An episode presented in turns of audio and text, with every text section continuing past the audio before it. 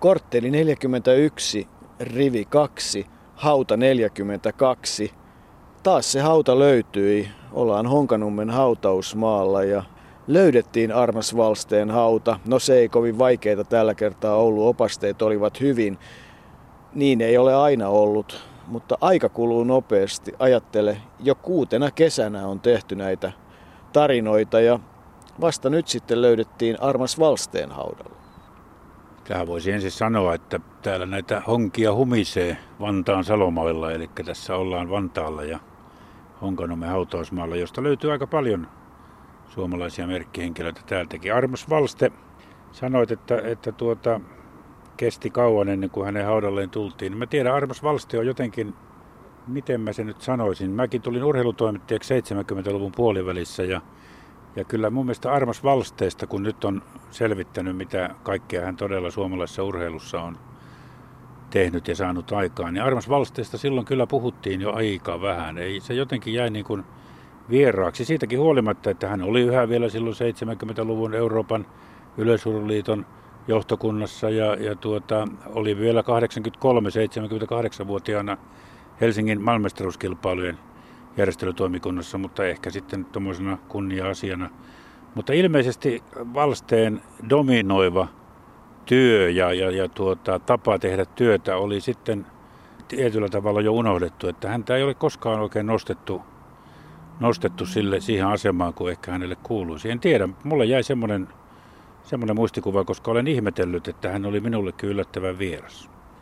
Voisiko kyse olla siitä, että kun ajatellaan suomalaisen ennen kaikkea nyt yleisurheiluhistoriaa aina 230-luvulta alkaen, niin Armas Valste on ollut siinä aina? Armas Valste on ollut aina. Hän tietysti oli erinomainen urheilija ensin, mutta sitten kun hän oli ylivalmentaja, tuo ylivalmentaja on semmoinen – titteli, joka, joka tuota, varmasti sopii siihen aikaan 30-luvulle ja 40-luvulle sodan jälkeenkin.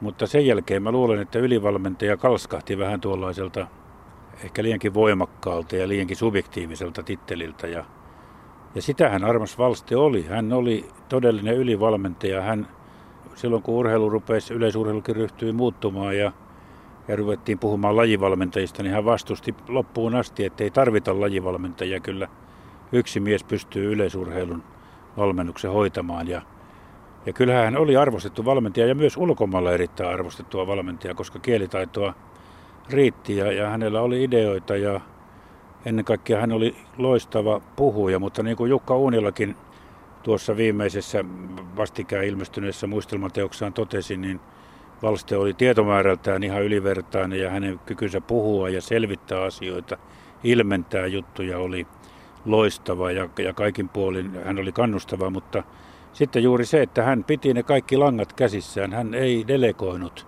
valmennusta kenellekään, niin Uunillakin kirjassaan toteaa, että siinä jäi monta hyvää valmentajaa Suomessa kasvamatta tästä syystä. Niin, Armas Ilmari Valstet, siis nimenomaan Valstet, myöhemmin sitten Valste, syntyi elokuun 7. päivänä 1905 Turussa ja 16. päivä 3. 1991 pitkän ja värikkään elämän elettyään hän menehtyi sitten Portugalissa.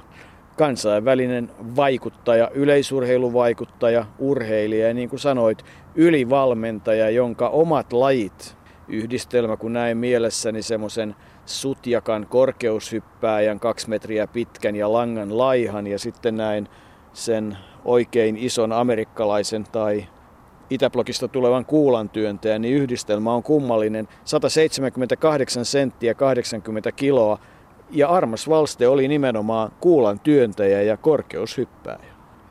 Joo, siihen mittaan ei, ei nykyisillä kuula, kuulamörssereillä voi olla, että nykyiset kuulamörsserit lähinnä nauraisivat, kun sen kokoinen kuulantyöntäjä tulisi olympiakisoissa rinkiin. Mutta niin, vain Armas Valste oli Amsterdamissa viides. Kai se perustui, se oli, hän työnsi tuolla vanhalla kylkityylellä, ei siis tyl, kylkityylillä. Ei pakittamalla eikä pyörähtämällä, ei siitä sellaisista tyyleistä tiedetty sijakaan mitään. Mutta hänellä oli ilmeisesti niin nopeat jalat, että sen takia tuota, niin hän parhaimmillaan työnti sen 15.66, joka oli kova tulos siihen aikaan. Ja, ja kyllä minä kunnioitan sitä, että hän on ollut olympiakisoissa viides, vaikka siihen aikaan viides ja oli useimmiten yleisurheilussa varsinkin suomalaisille pettymys, koska oli totuttu saamaan kultaa, hopeaa, pronssia, mutta, mutta se viides sija oli kyllä erinomainen suoritus. Korkeushyppy, joka oli, en tiedä oliko se hänen päälajinsa, kyllä hän itse taisi sanoa, että kuulantyöntö oli kuitenkin se päälaji, niin siinä hän ei sitten päässyt loppukilpailuun. Jotkut lähteet sanovat, että hän ei päässyt aloituskorkeuttaan tai 180 ja jotkut taas, että hän jäi siihen 180, mutta sillä ei ole mitään merkitystä. Se viides ja kuulantyönnössä oli kuitenkin erinomaisen hieno saavutus sen kokoiselta mieheltä ja osoitti, että siihen aikaan urheilussa kaikki oli kyllä aika mahdollista.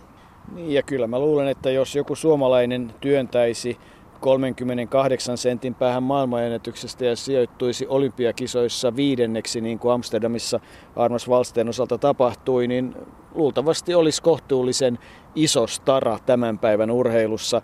Ja täytyy tietysti muistaa, että kyllähän olisi varmasti vienyt aika kovalla tuloksella kymmenottelunkin läpi, mutta joutui sen silloin keskeyttämään. Ja kyllähän nämä Armas Valsteen ennätykset, kun ajatellaan, että satanen 11 tasan, kolmiloikkaa 14.21, kiekkoa 44-82, keihästä silloin 61-50,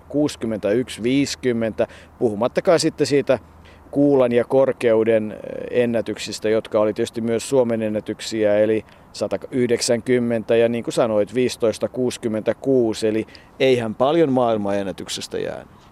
Ei jäänyt ja toisaalta siinä on aika hauska tuommoinen vertauskohta, kun, kun monissa lähteissä puhutaan tästä hänen korkeushyppytuloksestaan 190, jonka hän hyppäsi kahteenkin kertaan. Kerran epävirallisesti ja, ja kerran kilpailussa ja silloin epävirallisesti sen hypättyä, niin sillä paikalla oli nuori toimittaja Martti Jukola, jolle hän arvaavasti sanoi, että et sitten kirjoita tästä lehteen, koska odotetaan, että tulos syntyy kilpailussa, mutta kun se sitten jossain päivälehdissä oli, niin Jukolakin siitä kirjoitti. Mutta noissa lähteissä niin kun ylistetään sitä 190 senttiä, että se oli ainoastaan 13 senttiä alle maailmanennätys, tai huonompi kuin maailmanennätys. Maailmanennätyksen oli matkaa 13 senttiä. Tällä hetkellä maailmanennätys, joka on Kuupan Javier Sotomajorin nimissä, on 245 ja Suomen ennätys on siitä jäljessä 14 senttiä. Eli ollaanko tässä vaan sitten sentti taannuttu vuosien varrella, näinkin voisi ajatella. Niin, se on ihan hyvä määritelmä ja kyllähän äh, hän paransi silloin vuonna 2025 Suomen ennätystä ensin lukemista 188,5 virallisesti lukemiin 190. Tämä oli siis vuosi 25 ja se kuulan paras tulos se syntyi sitten vuonna 29 Viipurissa, mutta 5,4 kilosta eli kevyempää kuulaa hän työnsi 17 metriä 645 siihen perään, eli silloin se puolen sentin tarkkuus oli tietysti mittalaitteella, niillä mittalaitteilla välttämätöntä. Mutta onhan hänellä tietysti joitain semmoisia melkein lyömättömiä ennätyksiä. Se, että hän on siis Suomen mestari kymmenen kertaa 1924. Silloin vielä HK-veriveissä 4 kertaa 100 metriä, eikä se aika 44.1 muuten huono ole. Korkeudessa 25, 26, 27 ja 29 Suomen mestaruus ja Kuulassa peräkkäisinä vuonna vuosina 27 vuoteen 32. Ja niin vaan kerrotaan jossain lähteessä, että Reijo Stolberg ja Oitin kanuna Elmer Niklander on ainoat, jotka on voittanut kuusi kertaa Suomen mestaruuden kuulassa peräkkäin. Lisäksi vielä 25 hopeaa pituudessa, tulos muuten 70 ja kuulassa. Ja sitten tavallaan sekin, että ei oikeastaan kovin montaa ole sellaista, jotka tämmöisen heiton ja hypyn yhdistelmällä on Suomen mestaruuden samoissa kisoissa voittanut. Niitä on Urho Peltonen ja Kalevi Kotkas, jos lähteet ovat oikein. Niin, no kyllä ne ainakin, ainakin suhteellisen oikein ovat. Siis ei ihme, että Valste, Valste halusi valmentaa yleisurheilua niin kuin lajina, eli kaikkia näitä eri, tai muu yleisurheilumuotona, kaikkia näitä eri lajeja. Hän kyllä osallistui jopa kestävyysjuoksuvalmentukseen ja varmaan myöhemmin puhumme siitä, miten hän sitten vanhalla päivillä Portugalissa oli huolissaan nimenomaan Suomen kestävyysjuoksun tasosta ja silloin perustettiin yhä, yhä toimiva Armas Valste-klubi. Mutta se, että hän ryhtyi sitten tällaiseksi ylivalmentajaksi, niin se johtui ehkä myös Urho Kekkosesta, joka oli sitten 30-luvun alussa Suomen Urheiluliiton puheenjohtaja. Se Valsteen, Valsteellahan oli hyvin kunnioittava suhde Urho Kekkoseen. Hän, ensinnäkin Kekkonen oli hänen kova kilpakumppaninsa, jonka Valste korkeushypyssä kyllä useimmiten voitti. Mutta se, että hän piti Kekkosen tavasta urheilujohtajana sanoa asiat suoraan. Kekkonen ei kierrellyt eikä kaarellut, vaan sanoi suoraan, joskus loukatenkin, mutta sanoi kuitenkin suoraan, ja tämä oli Valsteelle Valsteelle sopiva tyyli. Ja sellainen hän tietysti oli vähän itsekin, vaan tosin kyllä valmentajana osasi myös kannustaa erittäinkin hyvin. Siitä ovat monet urheilijat puhuneet, sen ajan urheilijat, muun muassa Eiles Landström.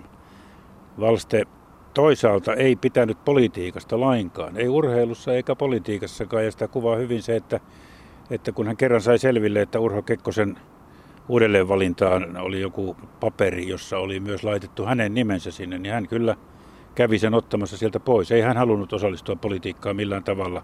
Ei hän halunnut varmasti Kekkosella loukata, mutta se oli hänen tapansa, tapansa olla, olla tuota niin, nimenomaan urheilumies. Sitä hän oli. Hän oli yleisu- ja toisaalta pelkästään yleisurheilumies. Hänellä oli suuria vaikeuksia hyväksyä sitten esimerkiksi SVOLn toimintaa, koska siinä oli niin paljon kaikenlaisia lajeja. Se hänen mielestään hajannutti suomalaista urheilua, joka hänelle oli hyvin pitkälle yleisurheilu. Ja toisaalta sitten hän oli takinkääntäjä suhteessa naisurheiluun. Niin, kyllähän muistetaan hyvin, miten, miten Valsteen aikana niin lähetettiin ikään kuin semmoinen jonkinlainen naisedustus, että sekin asia tulisi hoidettua, mutta että kyllähän hän sitten Kekkoselta sai myöhemmin myös vuonna 1976 sosiaalineuvoksen arvonimen, sai muuten urheilun kultaisen ansioristin 64. Pinnalle Armas Valsta tuli 17-vuotiaana, silloin hän oli, teki aika huimia tuloksia urheilun nuorisopäivillä ja Turun Riennon Turun Urheiluliiton HKVn kautta hän sitten liittyi jäseniksi Viipurin urheilijoihin, mikä oli aika luonnollista, koska hän oli Viipurin yleisradioaseman hoitaja 27-29 ammatiltaan radioteknikko. Ja Viipuri oli sitten se paikka, missä hän myös ton lähetysyksikön ulkopuolella sai harjoitella ja sanotaan, että kuulantyöntö ja korkeushyppy tulivat lajeiksi, koska nimenomaan niitä oli helppo siinä pihalla harjoitella, koska eihän korkeushyppy siihen aikaan mitään erityisiä pehmusteita tarvinnut. Hypättiin sitä komeata ulkojalan tyyliä, jolla tultiin siis samalla jalalla sitten oikeastaan alas kuin millä ponnistettiin. Eli, eli ei ihan saksaamalla, mutta päin rimaa ylöspäin ja, ja hyvin tällai notkeasti riman yli. Se on ollut mielenkiintoinen jakso hänen elämässään, kunnes tullaan sinne 30-luvun puoliväliin, jolloin hänestä juuri ennen Berliiniä tuli SOLn urheiluliiton ensimmäinen päätoiminen niin sanottu ylivalmentaja, mutta kyllähän valmennuksen oli aloittanut jo silloin Viipurissa 30-luvulla. Kuuluu siihen Hugo Lahtisen ja Paavo Karikon ikäluokkaan. Mitenkä te, herra Valste, joka jo poikana herätitte huomiota etevänä urheilijana Vietitte poikavuosina kesänne? Kesäisin harrastin kaikenlaista urheilua. Yleisurheilu uinin rinnalla muodostui kuitenkin pääasiallisemmaksi harrastuksekseni. Monet kymmenet urheilulajit eivät kuitenkaan silloin meille riittäneet, vaan keksimme poikien kanssa aina uusia lajeja, kuten kymmenloikkauksen, takaperin hyppäämiset, kivenheittoa istualta ja niin edespäin. Partiolaisena jouduin paljon retkeilemään ja ulkoilemaan, joka mielestäni oli eri kivaa, kuten sanottiin. Mikä sai teidät innostumaan urheiluun? Innostuin urheiluun olympialaissankareittemme palattua Tukholman kisoista vuonna 1912. Turun urheiluliitolla oli kisojen jälkeen suuret kilpailut, joihin ottivat osaa muiden muassa Tatu Kolehmainen ja Albin Steenruus. Tämän kilpailun jälkeen aloimme me pojat harrastamaan kestävyysjuoksua, josta kuitenkin ajoissa saimme asialliset viitteet luo. Innostus olisikin loppunut tähän, ellei tunnettu poikaurheilumies Frank Turun riennosta olisi antanut uutta innostusta ja ohjeita, jotka takasivat minulle jatkuvan harrastuksen ja innostuksen urheiluun. Mitenkä te, herra Valste, joka itse olette ollut ja vieläkin olette niin monipuolinen urheilija, urheilija ja jolla on niin laaja kokemus urheiluvalmennuksesta, suhtaudutte poikien urheilutoimintaan? Kysymys on mielestäni niin tärkeä ja laajakantoinen, ettei siihen voi asiallisesti lyhyesti vastata. Poikien urheilu on lähellä sydäntäni ja toivoisin, että urheiluseurat kiinnittäisivät mitä suurinta huomiota poikaurheilutoimintaan ja antaisivat pojille asiallisia ohjeita. Pojat, jotka joutuvat omin päin urheilemaan, tekevät usein sen suuren virheen, että he sopimattomilla harjoittelutavoilla menettävät mahdollisuutensa kehittyä oikealla tavalla. Seurojen on siis kiinnitettävä poikiin vähintään yhtä suurta huomiota kuin mitä he kiinnittävät jo varttuneimpiin urheilijoihinsa. Kiitän teitä omasta ja kuulijoitteni puolesta näistä mielenkiintoisista tiedoista. Kun sanoin noista naisista, niin, niin muistat, kun tehtiin Kaisa Parviaista tähän sarjaan, niin kyllä siinäkin tuli esille se, että, että Armas Valste ei, ei naisurheilusta piitannut juuri lainkaan kyllä. Ja, ja Kaisa Parviainen monissa haastatteluissa antoi ymmärtää, että Armas Valste oli syynä, se, syynä siihen, että ei häntä valittu Berliinin 36 olympiakisoihin, jossa toki oli naisten viestijoukkue ja yksi heistä heitti keihästä, mutta se nyt oli silloin, kun Kaisa Parviasta puhuttiin. Mutta kyllähän tilanne oli samalla tavalla kuin Tahko Pihkala tai Martti Jukola, niin Armas Valste ei naisurheilusta piitannut, mutta sitten myöhemmällä iällä kyllä, kyllä sanovat hänet tunteneet 70-luvulla, kun suomalainen naisurheilu nosti päätään, niin hän käänti takkinsa ja kyllä nautti myös naisten menestyksestä, mutta ei Valste ainoa ollut. Niitä oli siis Jukolan ja Pihkalan lisäksi varmaan monta nykyistäkin vielä nykyajankin urheilujohtajia, jotka silloin aikanaan, kun naisurheilu ei vielä kovin suurissa kantimissa ollut, niin, niin tuota katsoivat, että se on vain tuommoinen pakollinen lisä tässä urheilussa. Mutta nythän naiset ovat hyvinkin tärkeitä meille olympiakisoja myöten. Niin, menestyneitä kaiken kaikkiaan. Ja tässä vaiheessa tietysti olisi taas hyvä puhua siitä aiheesta, josta aikaisemminkin on puhuttu, että onko takin kääntäminen sitten loppujen lopuksi vaan viisauden merkki, että kun elämässään huomaa ja on jotain mieltä, niin on rohkeutta myös muuttaa mielipidettään ja vielä parempi, jos uskaltaa myöntää, että aikaisemmin ajattelin näin, mutta sitten, mikä meidän tapauksessa ei ole mahdollista, olin kuitenkin väärässä. Niin takin kääntäminen on itse asiassa tässä väärä sana, vaan siis kyllä ihmisellä täytyy olla mahdollisuus muodostaa mielipiteitä ja muuttaa niitä sen mukaan, miten tilanteet ja, ja yhteiskunta ja elämä muuttuu. Ja siitä kai siinä oli kysymys, ei, se, ei sen kummemmasta. Armas Valstehan oli, oli tuota, myös, kun on olemassa tämmöinen sata vuotta Armas Valsteen syntymästä kirjanen, jonka nimenomaan tuo yleisurheiluklubi, Armas Valsteen yleisurheiluklubi on tehnyt, niin siinä hänen poikansa Juha Valste, luontokuvaaja, kertoo niistä koti, kotioloista, niin Armas oli vähän toisaalta, toisaalta hyvinkin suurpiirteinen. Hänelle ilmeisen tärkeää oli tämmöinen ylivalmentajahomma senkin takia, että hän autoillaan sai kiertää Suomea. Siitä tuli aina vähän päivärahoja ja, ja kilometrirahoja, jotka olivat tärkeitä perheen elatuksen kannalta, vaikka toki hän ylivalmentajana sai enemmän palkkaa kuin liiton toiminnanjohtaja. Mutta kuitenkin sitä rahaakin kului ja, ja siinä oli semmoinen hauska episodi siitä, mitä Juha Valsti kertoi, että, että isällä oli tapana laittaa kolikoita aina taskustaan johonkin palkintoon, minkä hän oli saanut, tai sitten niitä oli taskussa. Ja sitten kun ruokarahat joskus saattoivat olla ilta äidillä vähän vähissä, niin sieltä niitä kolikoita aina käytiin hakemassa. Ja samoin Juha, jos tarvitsi jotain, niin isän taskusta löytyi aina kolikoita. Ilmeisesti niitä oli sitten kuitenkin aika mittavasti. Minä täällä juuri olen tavannut suomalaisen ylivalmentajan Valsteen ja hän, hänelle, häneltä minä pyydän saada kysyä pikkusen Siis ensinnäkin matka kai sujui hyvin vai mitä? Matka sujui oikein hyvin ja ilma oli koko ajan kaunis, niin että kukaan ei ollut merisairaana eikä mitään muitakaan häiriöitä matkan varrella tapahtunut. Oliko täällä juhlallinen vastaanotto, kun saavutti tänne vai? Kyllä meillä oli Stettinissä hyvin juhlallinen vastaanotto ja samoin sitten tietysti täällä Berliinissä, jossa me kävimme kahdessakin eri paikassa ja saimme seistä tavattoman kauan, jonka tietysti pojat olivat tyytymättömiä, mutta sehän kuuluu niihin virallisiin seremonioihin ja, ja ne täytyy kestää. Niin, me tietenkin. Mutta täälläkään ne ovat tyytyväisiä vai mitä? Kyllä pojat ovat täällä tyytyväisiä. Täällä nämä asunnot ovat tavattoman mukavia ja käytännöllisiä kaikin puolin. Siellä, kuten tiedätte, siellähän on kaksi, huo- äh, kaksi miestä majoitettuna aina samaan huoneeseen. Niin. Sen lisäksi siellä on hyvä, hyvät pesuhuoneet ja kaikkein paras on varsinkin meikäläisiä juoksijoita silmällä pitäen se, että he saavat aivan vapaasti liikkua täällä ympärillä. Ja täällä onkin melko hyvä murtomaa, jotta täältä itse talosta, siis asunnosta ei tarvitse kauas, kauaskaan lähteä ennen kuin pääsee murtomaalle. Aivan niin, no sehän on aivan suuremmoista. Mutta tämä, ja no se riippuu kai sateesta, mutta tämä harjoituskenttä tässä se tuntuu hyvin, vaikuttaa hyvin pehmeältä, vai mitä? Kyllä tämä vaikuttaa pehmeältä tietysti näiden sateiden jälkiä. Sittenhän täällä on tavattoman paljon miehiä harjoittelemassa. Niin, niin, tietysti. Niin, minä en halua häiritä ja, ja sitä paitsi niin olen juuri menossa saunaan, joka siis on, on, on varsinkin meille suomalaisille tärkeä paikka. Joko, joko te olette käyneet siellä katsomassa? Ei, me emme ole vielä kerineet käydä siellä. minä olen kuten sanottu juuri menossa sinne ja se kuulemma sijaitsee hyvin kaunissa paikassa. Se on kaunilla paikalla, juu. Niin. Minä kerkisin näkemään sen ulkoapäin, mutta Jaha. Aivan niin. Jaha, kiitoksia paljon vaan näkemiin.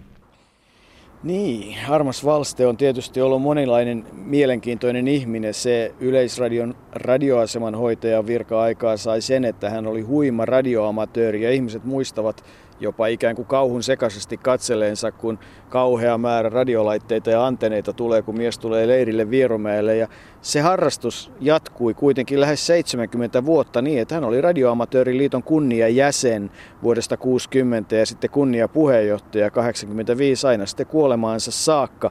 Mutta että kyllähän Armas Valste oli myös maaotteluedustaja. Aina kun hän maaotteluun osallistui johonkin lajiin, siis viidesti, niin tuli hän sijoittui palkintopallille, eli koskaan ei joutunut, niin kuin sanotaan, olemaan ruoholla. Ja, ja kyllä hänen niin kuin se urheilijauransakin on kohtuullisen merkittävä. Tämän päivän mittapuun mukaan se oli hyvin merkittävä, mutta sen ajan mittapuun mukaan, kun oli totuttu, että jos tulee muuta kuin kolmoisvoitto, niin se on ikään kuin varsinkin pitkän matkan juoksussa epäonnistuminen. Siis se valmennusura aina vuoteen 60, siis 35-60 hän oli ylivalmentaja, sitten koulutuspäällikkö, toiminnanjohtaja, eli, eli hän näki koko sen suomalaisen urheilun niin kuin valtavan hienon ajan, sitten sota-ajan ja myös sitten sen laman. Ja voin kuvitella, minkälainen Armas Valsteen mieli oli vuonna 1952 olympiakisoissa, kun Suomi sai yhden ainoan pronssimitalin ja, ja siitä eteenpäin. Eli, eli eihän kyllä, ei se aina ollut pelkästään iloa tai ruusuilla tanssimista se hänen aikansa. Ei ollut, ja sama koski Bernin EM-kisoja 58, jolloin ainoastaan Eiles Landström voitti seiväsypyn, ja silloinhan tuota, ja, ja vähän osittain jo Melbourneinkin yleisurheilun menestyksestä Valstetta syytettiin, että, että se oli hänen syynsä, mutta hän kyllä sälytti sen syyn seurojen niskoille ja, ja suomalaiseen seuravalmennukseen tai seurojen kasvatukseen, joten siinä oli tuommoisia kiistoja. Ei hän onnistunut kaikessa valmentajana, mitä hän teki, mutta hän onnistui monissa asioissa, koska kyllä hänen aikanaan saavutettiin valtavasti mitaleita, arvokisamitaleita ja ennätyksiä syntyy, joten kyllä ilman muuta. Ja kun sanoin tuossa aikaisemmin, että hän oli ulkomailla kovasti arvostettu, niin Eiles Landström on nimenomaan kertonut omasta Michiganin yliopiston valmentajasta Donald Canhamista, joka, joka oli myös radioamatööri. Ja he olivat paljon yhteydessä Armas Valsteen kanssa ja tietysti silloin yleisurheilusta puhuttiin. Ja Landström muistaa Donald, eli Don lempinimeltään sanoneen kerran, että hänen mielestään Armas on maailman valovoimaisin ja paras yleisurheiluvalmentaja, joten amerikkalaiselta valmentajalta se on paljon sanottu ja varmasti siinä, siinä on sitten sisältöä. Eli Armas Valsteella oli tuo tärkeä asia juuri, että hänellä oli sitä kielitaitoa. Hän kehitti sitä kielitaitoa, englantia ja saksaa, joka on kuitenkin äärimmäisen tärkeää silloin, kun urheilussakin halutaan tietää, mitä maailmalla tapahtuu ja mitä maailmalla liikkuu. Niin ja ennen kaikkea se on tärkeää sen takia, että se mahdollistaa sen, että voi lähteä hakemaan sitä tietoa ja avoimesti mennä, koska tänä päivänä ongelman aika usein on se, että jos sitä ei ole, niin ikään kuin umpioidutaan siihen omaan erinomaisuuteen. Mutta kyllähän ne aikansa, siis jos unohdetaan se 30-luku ja esimerkiksi Berliini ja niin edelleen, niin Landström, Valkama, Karvonen, kolme Olavia, Ossi Mild, Voitto Helsteen, onhan siellä nimiä ja huimia tarinoita suomalaisesta urheilusta. Ja kyllä ne hänen valmennusoppaansa, joista sitten myöhemmin 40-luvulla jalostettiin kirjoja, sekä sitten koko tämä aluejärjestelmän rakentaminen, että ei vaan piirejä, että saadaan isompia alueita, saadaan parempia kilpailuja, on ollut merkittävä. Hän oli siis viisissä kisoissa, olympiakisoissa, 36 aina Roomaan 60 saakka olympiajoukkueen valmennusjohtaja ja samaa hän oli sitten EM-kisoissa vuosina 38-58 viidesti. Eli kyllä Armas Valsteelle kertyi myös valtavasti kokemusta näistä kisoista, joten ei ihme, että hän oli hyvin aktiivinen sitten vuoden 1971 EM-kisojen saamisessa. Niin oli, ja, ja hänethän valittiin 71 EM-kisojen pääsihteeriksi, mutta sitten kuitenkin sairastuminen esti nuo pääsihteerin tehtävät, ja Jorma Varis otti, hänen apulaisensa otti pääsihteerin tehtävät hoitaakseen. Hän oli vielä kunnia pääsihteeri, mutta ei oikein voinut siinäkään olla mukana, vaan joutui luopumaan. Mutta kuten alussa tuli mainittua, niin hän oli kuitenkin vielä koko 70-luvun aina vuoteen 80 kansainvälisen yleisurliiton, ei kansainvälisen yleisurliiton, vaan Euroopan yleisurliiton johtokunnassa ja, ja tuota vielä Helsingin MM-kisojen järjestelytoimikunnassa pikkuhiljaa kuitenkin alkoi jo luopua ja 80-luvun alussa hän muutti sitten sinne Portugaliin, missä hän kuolikin. Hänet on tuotu Suomeen haudattavaksi tänne Honkanummelle ja lepäämään Honkanummelle, mutta Portugalissa hän viimeiset päivänsä vietti. Ja silloin syntyi tuo Armas Valste yleisurheiluklubi, kun hän oli, hän oli todella huolestunut siellä noin 90-luvun vaihteessa siitä, että suomalaisen kestävyysjuoksun tila on niin huono. Ja tuohonhan tuli sitten 12 ikään kuin opetuslasta, joita, joita siinä kutsuttiin. Hän oli kirjoittanut Rolle Haikkolalle kirjeen tuosta klubin perustamisesta, mutta kuoli ennen kuin sai vastauksen. Ja muun muassa Rauno Pusa, joka nykyisin on Sarfiikin golfkentän toimitusjohtaja, niin hän oli juuri silloin muissa tehtävissä ja tutustui Armas Valsteeseen, niin hän sitten vei sitten sanaa eteenpäin. Ja, ja perustajajäseniä tuossa klubissa olivat Pelle Björkman, Nisse Haagman, Rolf Haikkola, Pentti Karvonen, Antti Lanamäki, Gunnar Laurila, Seppo Nuuttila, Arto Pasanen, Hannu Posti, Kari Sinkkonen, Lasse Vireen ja Juha Väätäinen, eli tunnettuja suomalaisia valmentajia ja juoksijoita. Nisse Haagman Armas Valsteen mukaan olisi ollut myös semmoinen urheilujohtaja, joka olisi pitänyt valita johtamaan suomalaista yleisurheilua jo silloin 70-luvulla. Mutta kun siinä tuli sitten Yrjö Kokko, Pertti Eräkare valittiin ennen Haagmania, niin Haagman sitten lähti koko luottamustehtävistä. Valste pahoitteli aina sitä, että Haagman jätti samalla kertaa 12 eri tehtävää ja lähti kävelemään. Hän oli Haagmanin kannalla hyvin voimakkaasti ja toisaalta hän tässä sata vuotta kirjassaankin jossain haastattelussa arvostelee jonkun verran Jukka Uunilaa juuri noista, noista SVOLn liiketoiminnoista, jotka jolla ei ollut hänen mielestään enää mitään urheilun kanssa tekemistä. Ja sitten, sitten oli myös sitä mieltä, että ei Tapani Ilkkakaan ollut sopiva urheiluliiton johtajaksi. En tiedä johtuuko siitä sitten, mutta sekä Uunila että Ilkka eivät ole Armas Valsteen yleisurheiluklubin jäseniä, mutta eiköhän nuo ristiriidat ole jo unohdettu, mutta Valste oli kuten Kekkonenkin, hän oli suorapuheinen mies ja jos hän oli jotain mieltä, niin hän sen ilmaisi ja se oli vaan sitten joko hyväksyttävä tai hylättävä, mutta ei siitä, siitä sopinut sen kummemmin suuttua. Kuitenkin vanhoilla päivillään aina siinä loppuun asti. Hän oli itse asiassa vielä Portugalissa silloin, kun tätä ajatusta esitteli, niin lähdössä Suomeen autolla tietysti, koska auto oli hänelle rakas koko elämänsä, mutta, mutta niin hän sinne hotelliin penthouse, kai sitä voisi nykyaikana kutsua semmoinen kattohuoneisto, missä hän eleli talvisin, niin siellä sitten tuli sairauskohtaus ja sinne hän uupui. Ruotsin maaottelussa, yleisurheilumaaottelussa edelleen arvokkaimman urheilijan malja parhaalle suomalaiselle plus stipendi, hopeinen kiertopalkinto, se jaetaan ja kyllähän kun yleisurheilun suomestaruuskilpailut ovat Kalevan kisat, niin Armas Valsteen on ollut sen takana, että kisat virallisesti 30-luvulla saivat Kalevan kisojen arvon. Kirjallisuutta, kuvataiteita, radioamatööritoimintaa, autoilua, matkustusta ja olipa miehellä 30-luvulla suoritettu lentolupakirjakin niin, että vauhdikas mies oli tämä aina uutta etsivä, jota jossain lähteessä kutsuttiin yleisurheilun tai urheilun Galileo Galileiksi. Hyväksytäänkö moinen ajatus?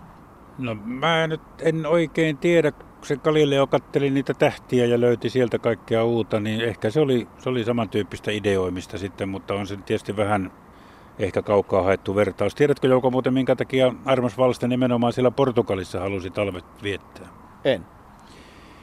Syyksi oli tuo radioamatöörihomma. Hän sanoi aina syykseen sen ja ainoaksi syyksi, että Portugalissa oli Euroopan paras radiokuuluvuus. Muuten hän ei Portugalista välittänyt eikä välittynyt opetella sitä kieltäkään. Se sanoi, että, että espanjan kieltä hän arvosti kyllä ja jos asuisi Espanjassa opettelisi sen, mutta ei hän ryhdy opettelemaan mitään Espanjan murretta, joka hänen mielestään portugees, portugalin kieli oli. Mutta tuo radiokuuluvuus oli se ehdoton syy, miksi hän Portugaliin meni jos on riittävän innostunut jostain asiasta, niin se on ihan hyvä syy muuttaa vaikka Portugaliin. Nyt hän kuitenkin lepää täällä Honkanummen hautausmaalla ja mikäs täällä? Rauhallinen paikka honkien keskellä, niin kuin sanoit, Vantaalla pääkaupungin kupeessa. Se on matkamiehen viimeinen leposi.